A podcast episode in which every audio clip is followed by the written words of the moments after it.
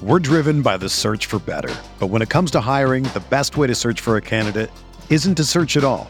Don't search match with Indeed. Indeed is your matching and hiring platform with over 350 million global monthly visitors, according to Indeed data, and a matching engine that helps you find quality candidates fast. Ditch the busy work. Use Indeed for scheduling, screening, and messaging so you can connect with candidates faster. Leveraging over 140 million qualifications and preferences every day, Indeed's matching engine is constantly learning from your preferences, so the more you use Indeed, the better it gets. Join more than 3.5 million businesses worldwide that use Indeed to hire great talent fast. And listeners of this show will get a $75 sponsored job credit to get your jobs more visibility at Indeed.com slash BlueWire. Just go to Indeed.com slash BlueWire right now and support our show by saying that you heard about Indeed on this podcast. That's Indeed.com slash BlueWire. Terms and conditions apply. Need to hire? You need Indeed.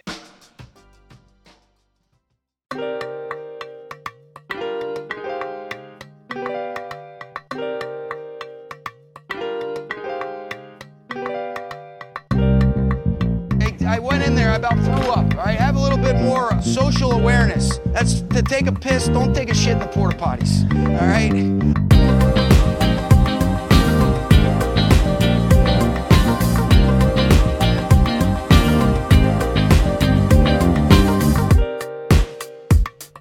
All right, welcome to another edition of the Butting Heads podcast.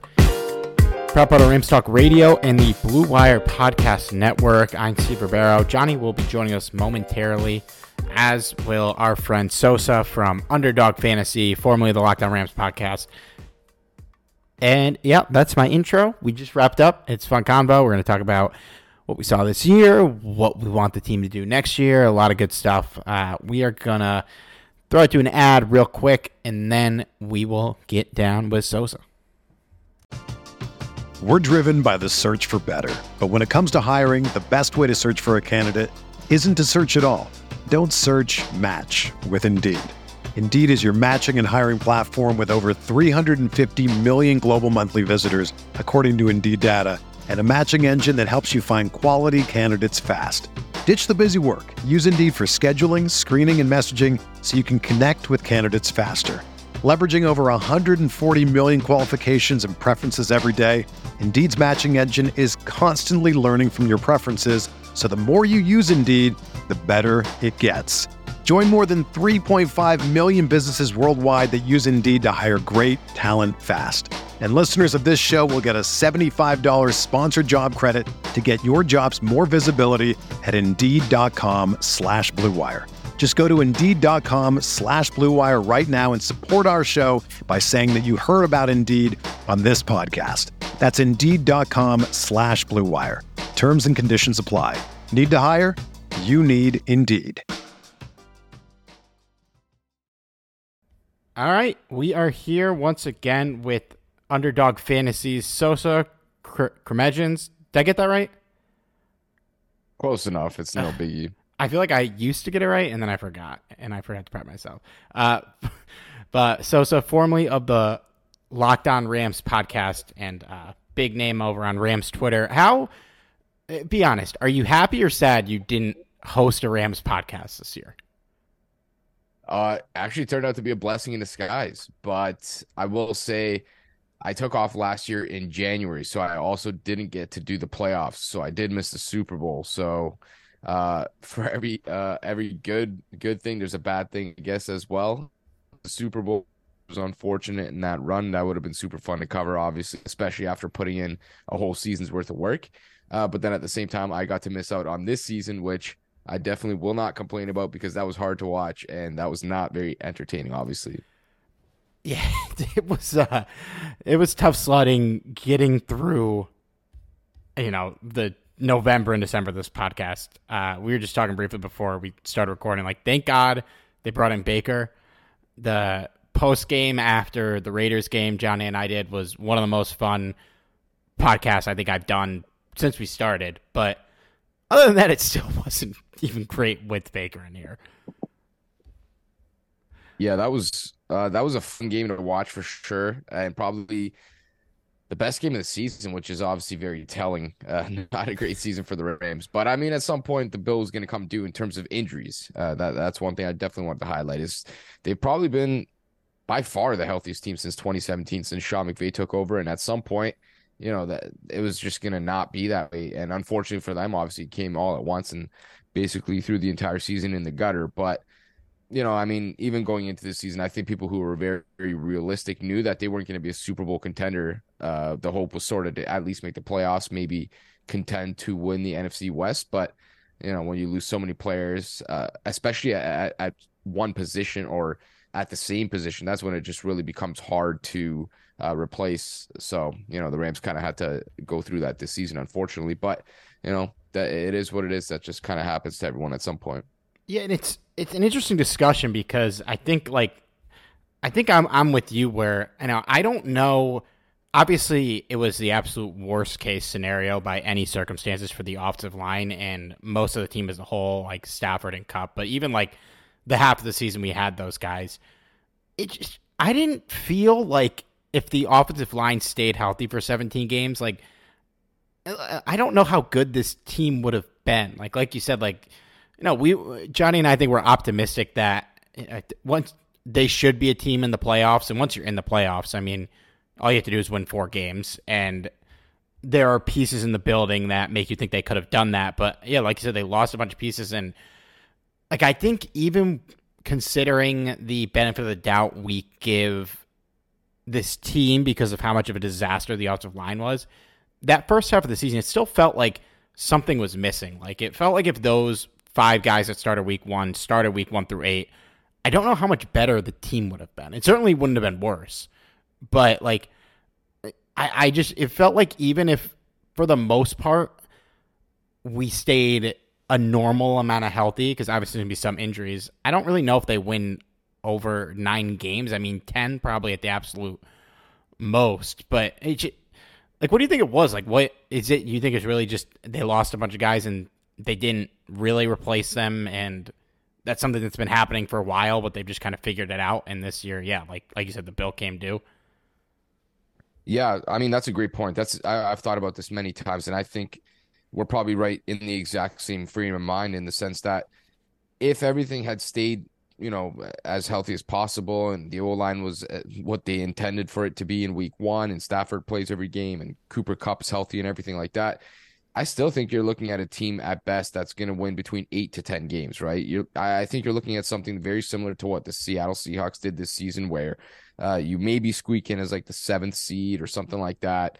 At best, you definitely don't win the NFC West, and you know you probably don't really stand a chance to win a playoff game. But I, I just think they went into this season a little bit hard headed. Uh, I don't, I don't know if that was sort of their intention or how they came to the frame of mind that they thought that this roster was going to be good enough because we know that they went into this season thinking they wanted to uh, acquire an edge rusher and there was really no other way for them to do it outside of trade uh, to help replace the loss of Von Miller. You're never really going to replace a guy like that. And they try to take a big swing at uh, Brian Burns throughout the season. They tried to go get Danielle Hunter in the offseason, and they couldn't get either player. Now they offered a ton of picks to go get Brian Burns, and they couldn't close the deal. Maybe a blessing in disguise. I'm not really sure. Uh, we'll see kind of how the hindsight shakes out. But, you know, even if you get a Brian Burns, you're still looking at a roster that's just flawed. Like the cornerback rotation was awful outside of Jalen Ramsey this season. Uh, you lose a, a, few safeties. There was nobody really all that reliant back there all season, in my opinion.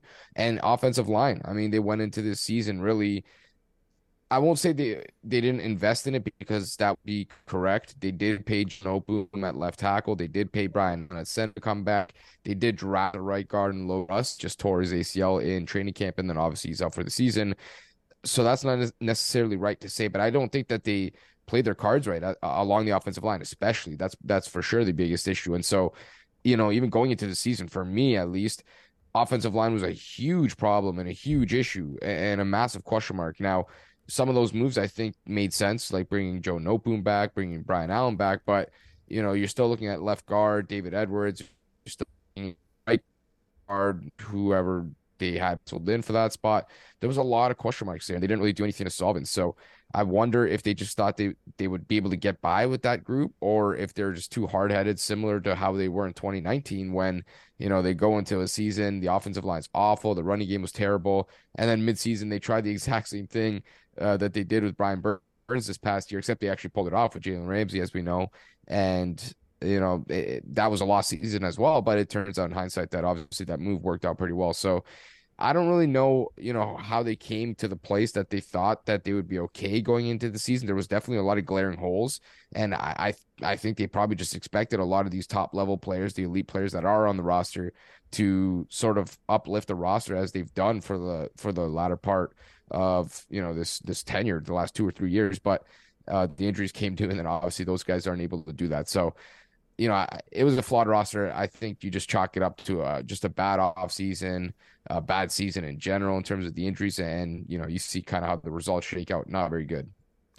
Yeah, and it's like it. It kind of feels like the the McVay Snead philosophy that they've had since they got here. That partially won them a super is responsible for winning them a Super Bowl, but it's like it never feels like they're focusing on the right things in the offseason, and then they'll go and make these blockbuster Jalen Ramsey, Von Miller type trades, like either late in the offseason or right before the season. But like I think a perfect example is they need an edge rusher. They aggressively pursued Von Miller uh, to come back. He doesn't come back, and what do they do?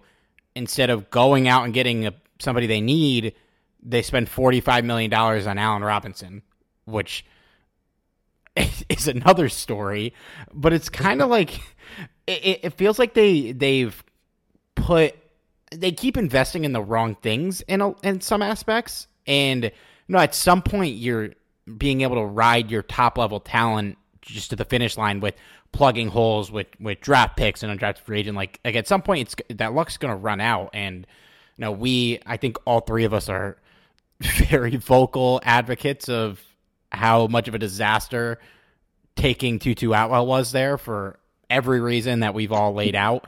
But it's just like decisions like that, you know, like it kind of felt like, well, you know, if we had Creed Humphrey, we wouldn't have had to, we would have been a lot better at offensive line. Like even if we had like Nick Bolton, we wouldn't have had, we might have not signed Bobby Wagner, or maybe we would have been, think, but I don't know. It just feels like we we've been, and it's one of those things where you kind of like have to walk on eggshells because I don't think any of us would say that Les Snead has done a bad job whatsoever building this team, but there are these moves you could point to that like at the time didn't make sense and just kind of get over like it didn't really matter last year but you're feeling the effects now. Yeah i mean I I 100% agree. I, you know, there's always like like that boneheaded move that just it doesn't really add up at the time, and then you sort of talk yourself into it almost, and you know you give them the benefit of the doubt because they've obviously earned that, but it hasn't really shake you know shook out like that. You you mentioned Tutu Atwell. I was going to bring that up, of course, uh, after you mentioned Allen Robinson. That pick made no sense at the time. I mean, he, nobody valued him in that round. Uh, they didn't need a small receiver like that. That was just absolutely unprecedented across the board. Everyone knew they needed an offensive lineman, and Creed Humphrey was sitting right there. He was obviously a very talented player. And, you know, now you look in hindsight, he's a top two, top three center in football, and the Rams have, you know, this receiver that's not going to ever do anything for them. He's, he's basically a high school football player. I mean, the guy's not going to contribute whatsoever. So there's a lot of swings and misses, and I think – everyone has them at some point. Eh, they're inevitable, but the ones that the Rams have are usually really bad. You know, you talk about a second round pick there, that's just awful. You can't miss that bad on a second round pick, especially when there's a layup like Creed Humphrey in front of you there. Uh, you talk about Allen Robinson. I mean, I would understand if Allen Robinson just sucked, and maybe he does. I don't really know. But I think that's part of the problem is we don't even know if he sucks or not because they didn't even have a plan to use him this year. So you paid a guy fifteen and a half million dollars per year when you had absolutely no business doing that, right? And you know, what did you come away with? We have no answers for what he is as a player right now. Like half of the people think he's absolutely washed and that's why he wasn't getting the football and that could absolutely be correct. And then the other half is, you know, this guy was absolutely useless in terms of not even being in the game plan, not being targeted, having pretty much no designed plays whatsoever outside of, you know, inside the 5-yard line in the red zone, which of course you'll see his value down there. Uh, and then that falls on the Rams. How can you pay a guy that much money and have no plan for a guy to use him whatsoever? So, you know, there's a lot of issues here, and they need to figure out exactly how to go about it because they can't afford to keep swinging and missing, especially with how few draft picks they usually have this year, a little bit different, and how few cap dollars they have to spend in free agency. Uh, obviously, you look back in hindsight now, they could have spent that 15 and a half million that they spent on Allen Robinson a lot better. Probably could have got an offensive lineman, an edge rusher. Um, you know, maybe we kept Robert Woods. I don't really know, but definitely didn't spend it well last offseason. And you see just a lot of those swings and misses last offseason that that really turned out to be uh, some of the killers this season, I guess. Yeah, and it's like with with Robinson, with Tutu, and even like to a much lesser extent when they signed DeSean Jackson uh, last year. It's like they're they're acting like they need to bring in 19 more wide receivers. Like every move they make, they're like, "Oh well, we need to get a receiver in here." And then they just throw the ball to Cooper Kupp every play. Which, in their defense, you know that's probably the best course of action. But like they they drafted Tutu and they barely played him. Uh, then he got hurt last year, and then same story this year until they had to play him. Um, and to his credit, you know he looked about as good as he could, but it's still doomed. Like they signed DeSean Jackson, they throw him the ball twice, and then he quits the team. And with Allen Robinson, like I think Johnny and I were at the point right before hour where it's like just throw this guy the ball 15 times and just see what happens because like I don't I where are you at with him because I think the current evidence points to him being washed. You know, that's probably where I'd wind up, but again, it's like we don't really have a clear answer and we we either have to have him on the team next year for a lot of money or eat a lot of dead cap and get rid of him, which neither is, you know, neither feels ideal right now. Yeah, so that's probably one of the biggest question marks I think for me going into this offseason. And I don't have that answer just because, you know, we're not in practice and they don't throw him a football in, in game. So it's hard to know. The the the gray area, the hard thing to diagnose, I think, with this type of game is he's not, and he's never really been, but especially not in the late stages of his career, the last two or three years. He's not a separator. He's not a Cooper Kupp. He's not, you know, like a lot of the, the Davante Adams, these guys. He doesn't have the speed. He doesn't really uh, have as nifty of a route package, I guess, as you can call it, uh, to separate. That's not his game. His game is win contested catches. Let me climb the ladder. Uh, give me a chance, and I'll turn this 50 50 ball into an 80 20 ball. That's the kind of player that he is. And um, if the Rams want a player like that, then I think he can fit that mold. But if the Rams want a guy who's going to be a separator, I don't think he's that guy. And, for me personally, I like separators more than I like guys who are covered uh, and have to make plays that are covered, like the Kenny Golladays. You see those guys kind of flame out a little bit quickly. And, you know, for me, I think I would probably lean a little bit closer towards him being washed right now. But I do think that he can still be a decent receiver, maybe a wide receiver three. The issue, though, of course, is the salary, eh, eh, which is, you know, a big salary for a guy that probably hasn't earned it to this point. Like you mentioned, they can't cut him they're pretty much I won't say stuck with him. That's not necessarily true.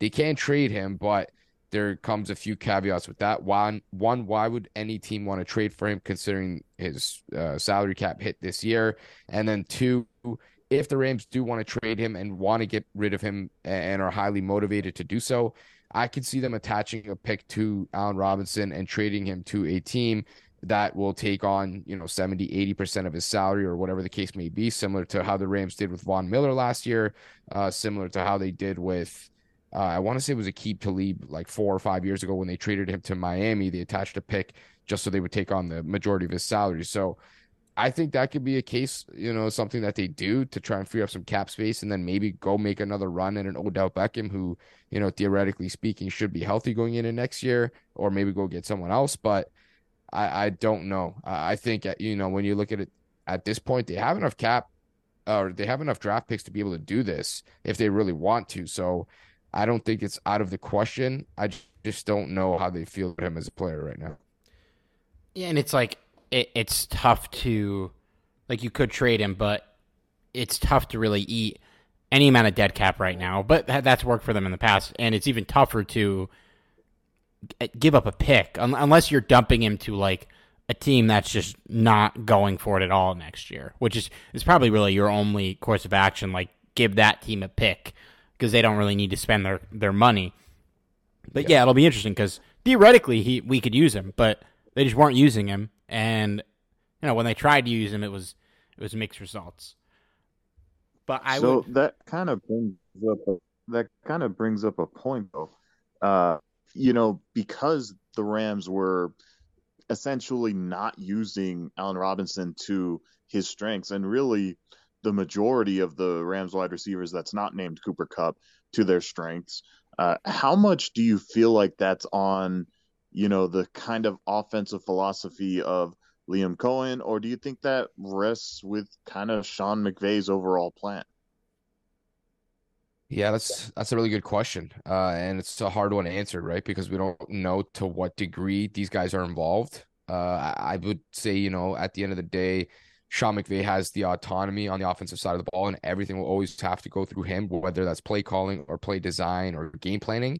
Uh, so, you know, while he gets a lot of the credit for when things are going good, he should also get some of the spoils uh, and some of the negatives for when things aren't going good, because at the end of the day, that's his job. So, I think you know it, it has to fall on both. I'm not exactly sure to what percentage we can sort of break it down, but it, it, it's just a big concern for me because I don't know how they can find a better way to utilize him because this has always been an offense where they've always peppered Cooper Kupp or one specific player, and that's always kind of been the case. And we've seen it happen with a handful of receivers over the course of the years where, you know, Brandin Cooks suddenly doesn't really get targeted and then he gets traded and Sammy Watkins, same thing. And, you know, Robert Woods last year, he was completely, or two years ago, he was completely un, uninvolved and then they get rid of him as well.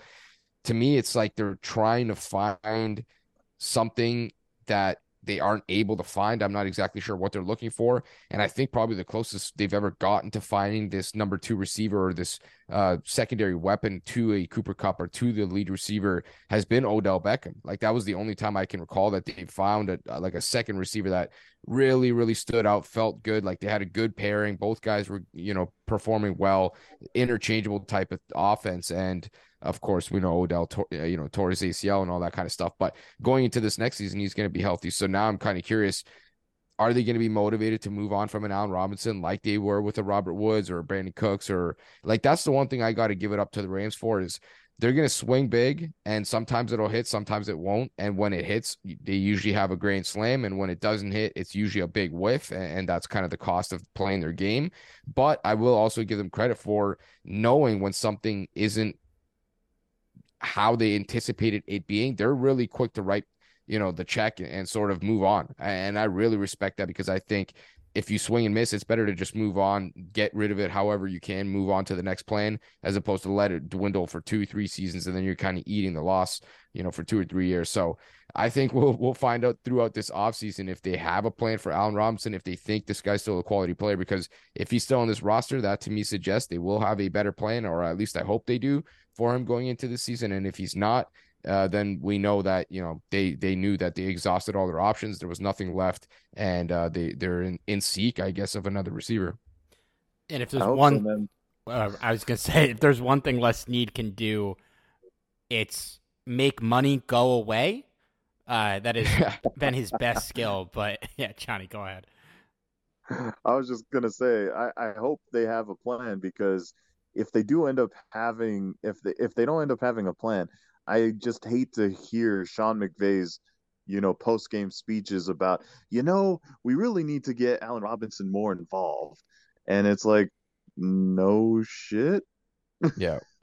Yeah, those are those are the worst. I don't really know what what that's supposed to like mean or how those are the worst. It's like, yeah, yeah, we know you got to get them involved, so it kind of falls on you. We're waiting on you, so you know, and it just never seems to happen. Yeah, it's, it's like it's fucking crazy that we're sitting here and coming to the conclusion that they need a receiver after what they've done for the last three years. Like it's it's just absolutely bananas. um, it really is with how much they've invested at the position. It's honestly it's shocking. Uh, you, you know, Van Jefferson, Tutu Atwell, and I guess Ben Skowronek, Allen Robinson, Odell Beckham, the Sammy Watkins, Brandin Cooks, uh, Robert Woods, you know, there's been so many receivers to walk through that door. And the part of me thinks for that reason, I, I wouldn't rule it out this season. I, I mean, ideally, maybe Odell Beckham, but um, I I really think it is on the table. Yeah, it's crazy that that came back around. Like, it's crazy that that might happen again. Yeah, I hope it does. I, I think that would be an interesting trio there. I just again, I, I don't know how they're gonna and you know if Odell is a fraction of what he was when he came to the Rams. I, I mean that that could be a very lethal offense. Um, you know, giving so many weapons to Matthew Stafford like that. Yeah, I'd, I'd love to see that personally. I think if they can make, make the money work and if they can still, you know, upgrade what they need to upgrade outside of that, obviously it is a bit luxurious. Um, I, mean, I would love it. I would love it, but you know, Matthew Stafford does need to be able to stand up in that pocket, and that's kind of the, the biggest issue right now for this team. Yeah, and I, I wanted to get to Stafford because you know before the season there was a lot of talk about his elbow, and because of like how disastrous everything was, I I don't know if we got a clear answer on if his elbow is gonna affect his play because like it's some it, it, it's pretty clear that the chief effect of his play was the line. And then beyond that it was the lack of a running game the suspect play calling the lack of anyone doing anything besides Cooper Kupp, and then him just not playing great. I, his pace for the year if he played at 17 games he would have 3900 yards 19 touchdowns. That's a thousand yards less than last year or 2021 and it's over half as many touchdowns. He threw 41 touchdowns in 2021. So like not even remotely close pace wise. Where are you at on Stafford today? We're obviously paying him a ton of money. He's a starting quarterback. Um, he's a concussion away from serious concern, but you know, as we've seen with Brandin Cooks, that doesn't mean his career is over. He could just be completely fine coming into next year. But I, I just I don't know what to make of his elbow because I feel like we just didn't really like I feel like it was just inconclusive in the time we saw with him this year just because everything else was so on fire.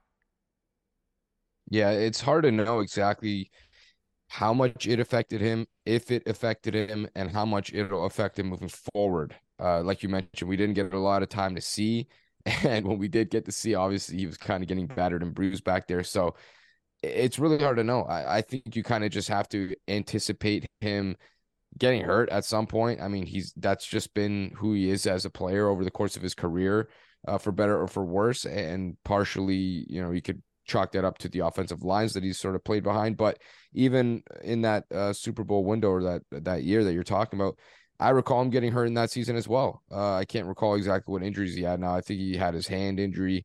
Um, he might have had another injury or two ribs, I think, as well. So ankle even potentially. So this has been a guy that's always been hurt. Uh, to what degree is that elbow going to bother him? I have absolutely no idea. The Rams are very hush hush on that kind of stuff. It's very very hard to know.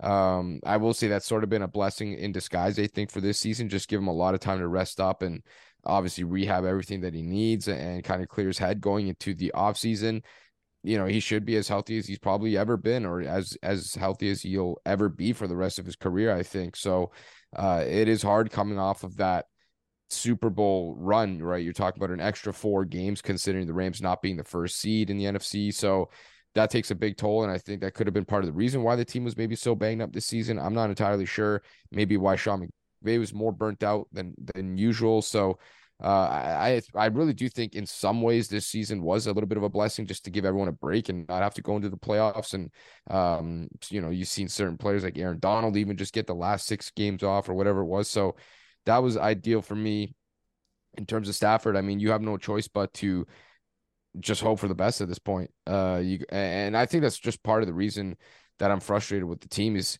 you know what kind of player he is. He's not a mobile guy. He's not Lamar Jackson. He's not any of these new age quarterbacks. He needs an offensive line. And that's what makes me so confused as to why the Rams thought this offensive line that was very subpar across the board was going to be good enough. You know, you have to cater to your talent. And yes, if you have a Jalen Hurts or a Lamar Jackson or one of these guys, you could probably afford to have a little bit less stable pass protection because you know that your quarterback can buy some time and he can get out of the pocket and things like that. But that's not who Matthew Stafford is. That would be like, you know, the Tampa Bay Buccaneers not caring about their offensive line. And that was part of the reason they were terrible this year, too, is Tom Brady just can't move. So that was just one thing that I was very concerned with going into the season. And I think the Rams, I hope, you know, kind of open their eyes and, and know that Stafford's not getting any more mobile. He's not getting any younger, and he's going to need as much help as he possibly can get on that offensive line going into next year. That's the only way you can pray to God that he's able to stay healthy through 17 games and whatever might come afterwards. So uh, right now they're they're kind of stuck with him. Uh, you just got to do the best you can to build around him. I think.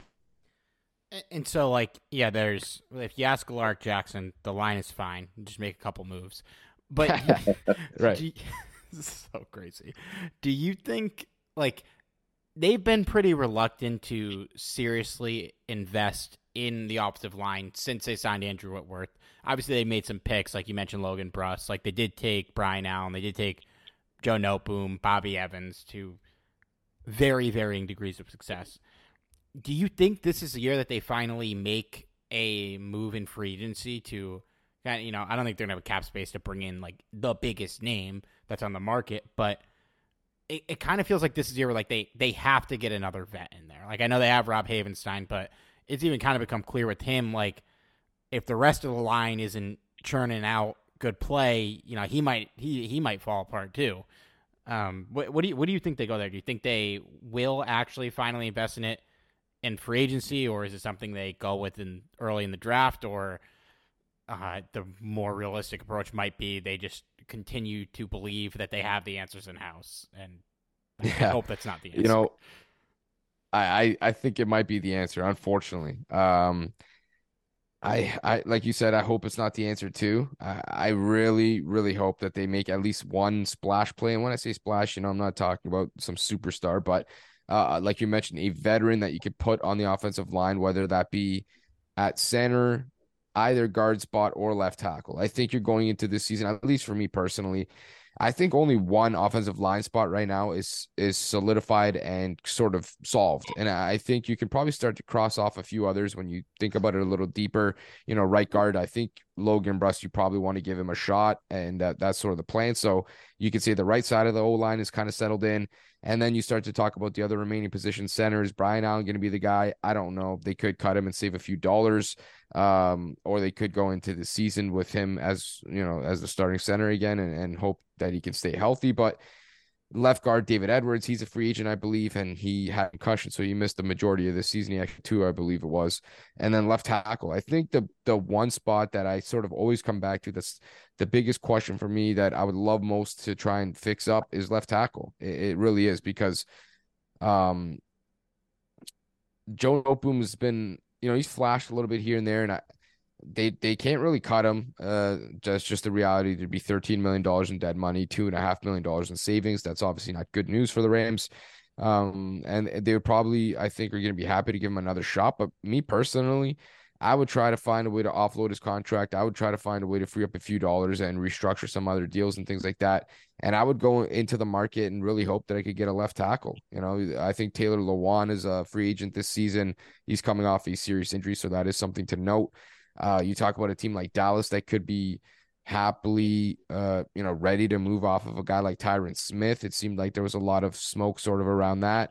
Uh, I just think that if you can get yourself a good left tackle or at least a, a veteran guy that you can just rely on, you can start to slide pass protection in different ways where you sort of want it to go. And they obviously had that luxury with Andrew Whitworth, and that's when the offensive line was at its best because then you can help the guys that are not as good by sliding protection away. Whereas this year you, couldn't really do that because Joe Noteboom was just not good enough to play on an island. I don't think so. Um, that would I think be the biggest trickle down effect if you can get a left tackle.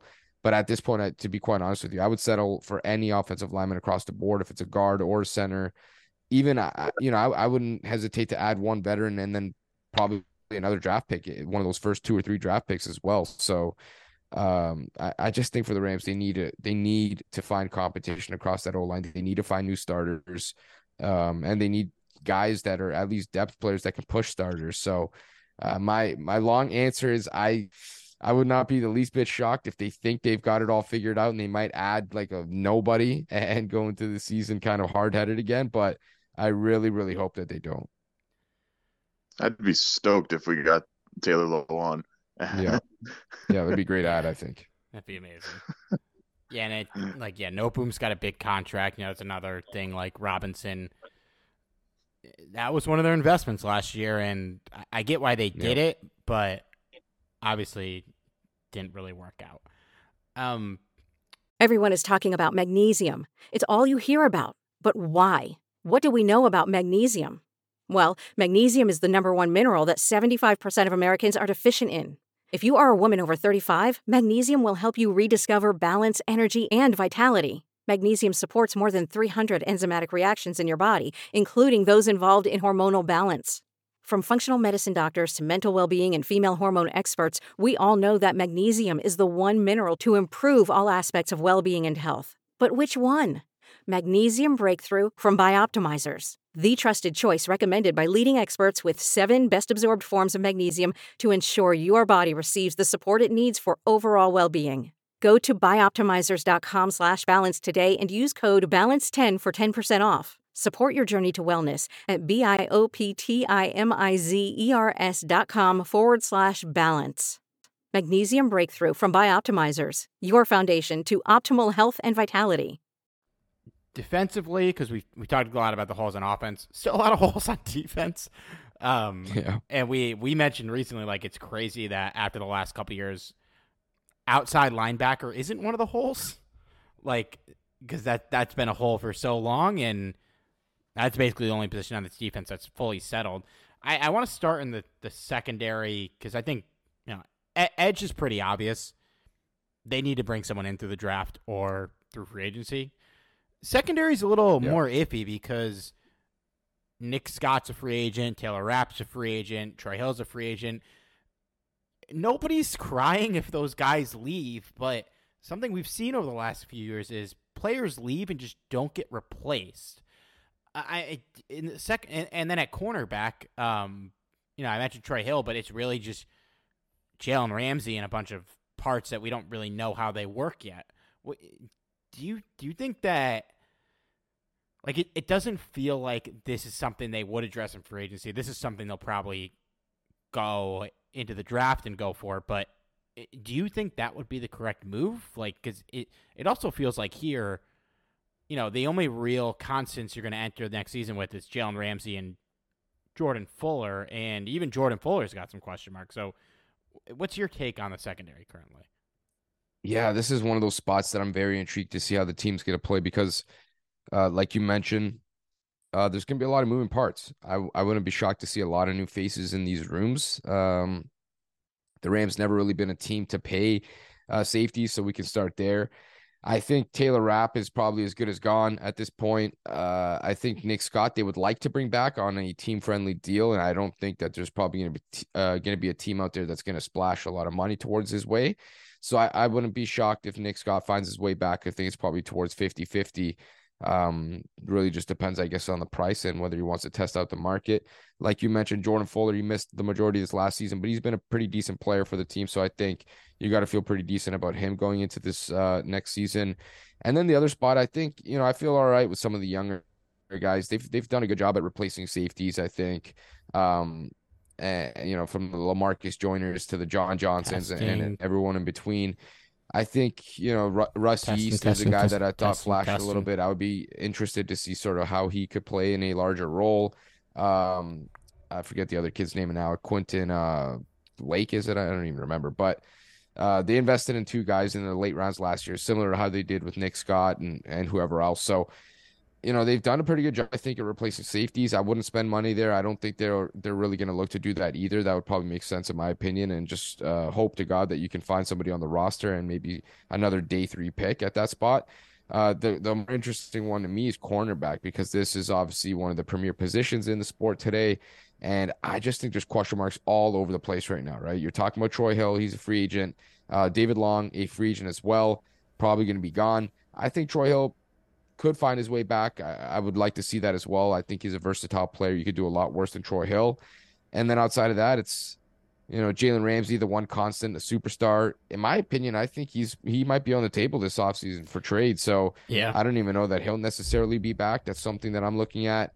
You talk about uh, some of the younger guys that rotated this past season.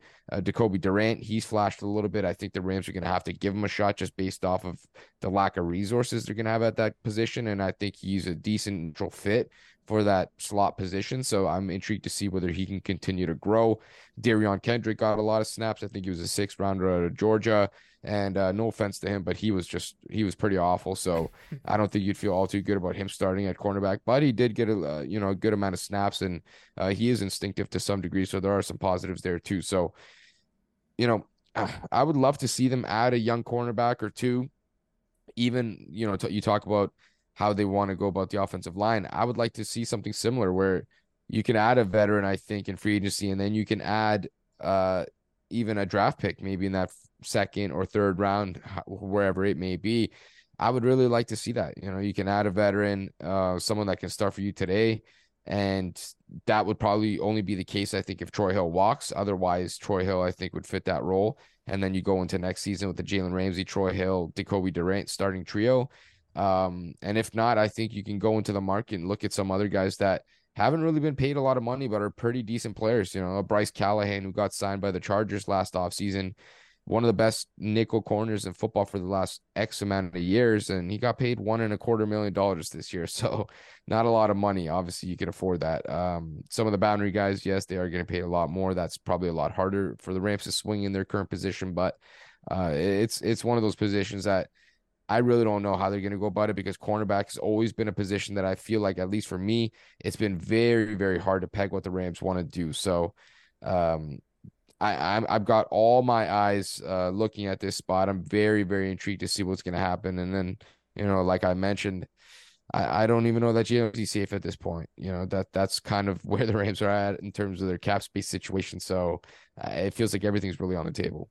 Yeah, like if you get a a big offer for Ramsey, you have to consider it because I mean, even on his best days last year, he he's down a little bit. He's definitely down a little. I if he's on the team next year, I'll be thrilled. But yeah, if you move on from him, you have to bring in somebody. Even if you don't, like like the the Jalen Ramsey, Troy Hill, Cobie Durant trio, like it, it, it it's passable if everything else is churning. But if you're gonna go with that, you have to get an edge rusher um, because yeah. that that trio is not going to contribute as much as you want them to if you're not getting pressure, uh, and you probably need to get a safety in the early-ish rounds of the draft. Um, and, and yeah, it would. All logic points to them spending their money and you know high draft capital on either offensive line or edge rusher or cornerback, but we are talking about this team and historically they do weird shit. So we should move on to running back before we wrap up because yep. I I've been pretty convinced if no running backs go in the top 20, they will be looking to move up and trade up for a running back. Uh, probably Bijan Robinson because they're psychopaths.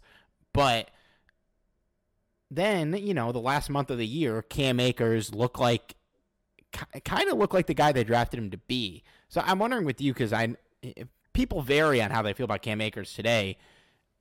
Do you think he can be? You know, obviously he's not Saquon Barkley, but like, do you think he can be a good, you know, above average, reliable starting running back for this team long term, or do you think that was more um, flash in the pan, bad defenses? You know, anyone could have done that. Yeah, this is a tough, a tough one to answer. I, I think he can be an above average running back, like you just mentioned. I, I think he can be. Uh, the one reason I'm gonna go ahead and agree with you, and I would not be the least bit surprised if they went running back a lot earlier than a lot of people think, is because Cam Akers, as far as I know, is a free agent, not this season, but next season. And I don't see any path to where the Rams would feel comfortable paying a guy like that. At least I wouldn't. Um, and you might want to try and replace that a year early. As we know, the Rams have always been a team that likes to have not only just good running backs in general, but usually one guy, like the guy. They like that workhorse style uh, demeanor in that backfield. And so I don't know that they'll trade up for a Bijan Robinson. I guess it depends on how how you know much he slides or whatever on draft day. If it's a little bit closer to the late twenties, maybe that's something they're interested in. But uh, you mentioned it, running back I wouldn't be shocked at all if at 36 they go running back. I could see a guy like Jahmyr Gibbs being someone that they're interested in, a sort of Alvin Kamara like clone. And I think that would even honestly to be quite to be quite frank, I think that would even make sense. Like it wouldn't really bother me. Obviously, there's a lot of issues still on the roster and it's sort of luxurious at this point, but I do think there is something to having a good running back uh, that you can lean on and that can come out of the backfield and catch passes and be sort of a short outlet style receiver. Uh, obviously, it's not the best spend of resources with where the roster is currently at. So I'm not necessarily saying that would be my top choice, but I do think a lot of things are on the play or on the table and in play for the Rams this this uh, draft class and uh, this offseason. And I, I genuinely do think running back is one of them. Yeah, I I feel like that that's where history points me to is them going yeah. running back in that pick. And I think it's we have to it's it's hard to say whether or not that would be a bad move until we see, you know, which running backs are there and mm-hmm. what they do in the months prior with this roster because like if they don't address any of those positions and then a bunch of good running backs go before their pick and then they kind of reach like they did with Tutu, well not they didn't kind of reach on him, but uh, you know what I mean? Then it's like, what the fuck are we doing? But yeah, like if teams don't draft running backs high that much anymore, you know, Breece Hall was the top running back pick last year, and he was the second round pick. I think there's definitely going to be a first round running back this year at least. But if you know, if it's just Bijan and you've got your pick of the litter at the second round, it might be the move because we've seen what this offense looks like with Todd Gurley, and I think they want to chase that again. And Mc, I don't know. McVay's not coming back to pick a safety at 36. You know, like if there's not a knockout edge rusher or cornerback at that pick, they're going offense. Yeah, I mean, I genuinely wouldn't be surprised by anything at this point. Like I said, you know, if you can't get a a needle mover, and I'm talking, you know, offensive line, cornerback, edge rusher, or I guess even maybe a receiver if you can't fill it in any other form or fashion. To me, I, like it wouldn't surprise me one bit if they go with a running back. Where else are you going to go, right? So, um, obviously there should be enough value to not go running back at that spot. But like you mentioned, history suggests that they're going to want that guy. Maybe it's a second round guy, maybe it's a third round guy, maybe it's a fourth round guy. I'm not entirely sure. Um, but but I do think at some point they're 100% going to invest in a running back uh, it just remains to be seen. I think more of a question of when and and not necessarily if. Yeah, and I think even at that pick, um, kind of wrapping up with the draft pick talk, and then Johnny, if you got anything else, but a this would be the this would be the highest draft pick they've ever made with Sean McVay if they actually make the pick, uh, which leads me to believe they probably won't make the pick, but I, I hope they do, and I think they kind of have a luxury here where unless the best player available is a quarter a quarterback or an inside linebacker, they could probably go best player available. Um, but then there's a problem. Like, I don't I don't know if I trust their draft board after the last couple years to not go for a need position. So we'll see what happens. We'll see what happens. Johnny, do you have any anything you wanted to hit? Uh, just out of curiosity, uh, what is your in your opinion your most pressing need going into the 2023 season uh, in your opinion do should the rams go offensive lineman should they go edge rusher uh, i mean i think kind of the obvious pick would be edge rusher but at the same time it's like there was so much wrong with this team and still is uh, what would you tackle first yeah, that's a good question. I, I, think most people would probably say edge rusher. I would go offensive line. And we, we need to figure out what the Rams feel comfortable with going into next season, what's solidified on the O line and what isn't. And um, if if you know, for example, they are dead set on giving Joe Noteboom another chance at left tackle, okay, then we can pivot to you know left guards or centers or what the case may be. But to me, I, I just come back to one thing, and you you could put you know you could put Nick Bosa, maybe the best edge rusher in football today, Micah Parsons, doesn't matter.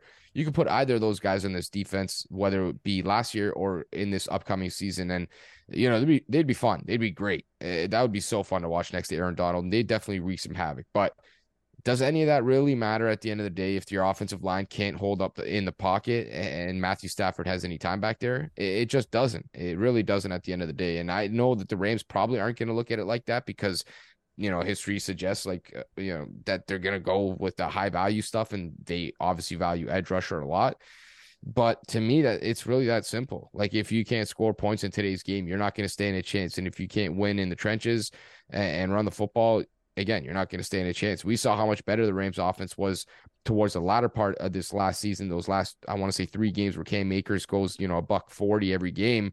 All of a sudden the Rams are competitive, even how with how terrible the rest of the roster was, you know, they look a lot better just because the offensive line was playing playing a lot better. They could run the football. So you know, it's really that simple for me. Like fix the O line and everything else. I think afterwards can be taken care of, and whatever you hit, you hit, and whatever you don't, you know, it just is what it is. You can't fill every hole every offseason. That's just not realistic. But to me, I don't know how you could feel good about going into the season. You can get the best edge rusher, you could get, you know, another stud corner. And if you went into the season with the same O line as last season, I, I don't know how you could possibly be optimistic about the returns. Yeah, I, I yeah, I pray they agree. Uh, uh well, so, so I know you don't get a hot mic in your face that often talk about the Rams. I have one more question, but is there any topics you you needed to to get your shit off on, or we hit everything? Uh, I think for the most part we've hit everything. I mean, um, it would be fascinating to kind of come back in, in in a few months and see what what the roster looks like in terms of have they cut anyone, have they traded anyone, uh, what what the rest of the market sort of looks like because uh, you know we will obviously get a lot of transactional stuff coming up here over the next few weeks where veterans are getting cut and restructures and all that stuff. So that's one thing I will say. The Rams have a lot of leeway when it comes to restructures. Uh, this this going into the offseason, they could they want if they really want to push their chips into the middle of the table and give themselves a chance here to get uh you know another shot at this thing you're talking about a team that won't have a lack of resources if they want it. Uh, you know, they they got I think it is nine draft picks as as of right now. Yeah, nine draft picks. Once once those comp picks come in for the record, uh, they'll have a pick in every single round outside of the first round. And it seems likely as of recording that Raheem Morris is one of the favorites to go to Indianapolis as the head coach. And if the Rams lose him there, they'll get a third round pick this year and a third round pick next year. So you're talking about a team that could have 10 draft picks uh, with only first round first rounder lacking and then the ability to create upwards of you know 60 million in cap space which they obviously wouldn't do fully but you are talking about a team that could maybe create 40 or 35 or or 50 if they see fit. So uh, you know we're talking about a team here that if they really legitimately think they got a shot this year and they probably should because i think next year you know you're talking about a team that uh, let's be frank. Sean McVay probably be gone. Matthew Stafford might be gone. Aaron Donald probably be gone. I think you take your chance this season. I, I think you kind of push everything into the, into the middle of the table and uh, hope that you can make enough moves this offseason to give yourself a legitimate chance at another title.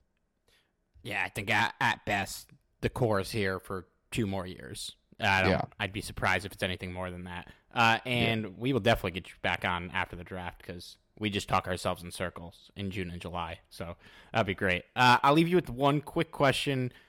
You know, we've kind of laid out what we think the team can do to get back into it. On a scale of 1 to 10, 1 being the lowest, 10 being the highest, how confident are you today that come next season the Rams will be not not not a title favorite or just in the mix, like in the mix to have a shot at the Super Bowl?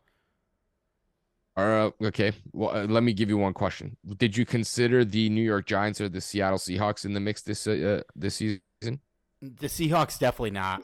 Um, I, the Giants no, but they did win a playoff game, so I guess may like ish. Like I would say okay. they're the bar above okay. above the Giants.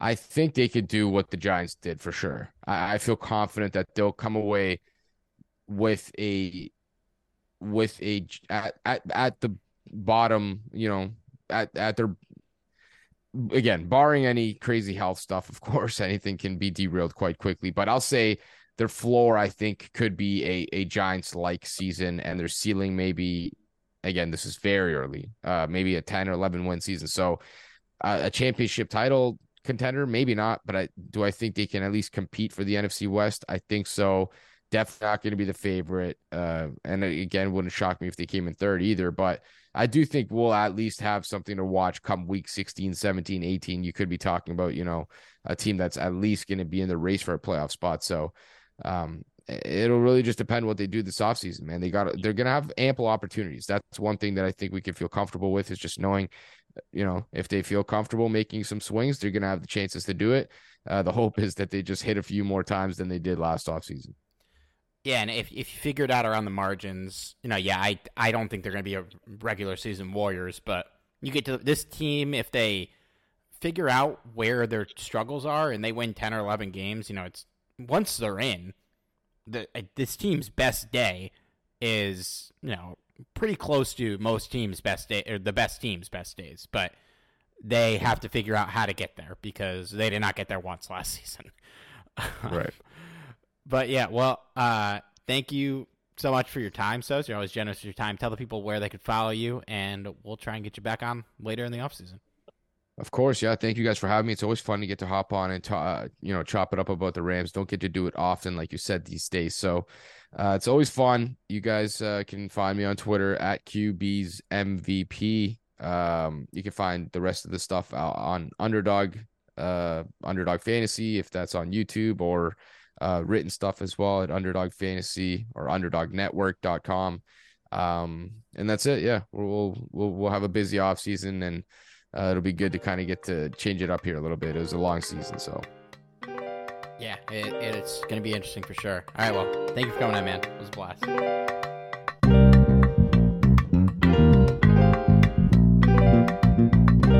Tell Sean Payton keep talking that. We're gonna see him soon.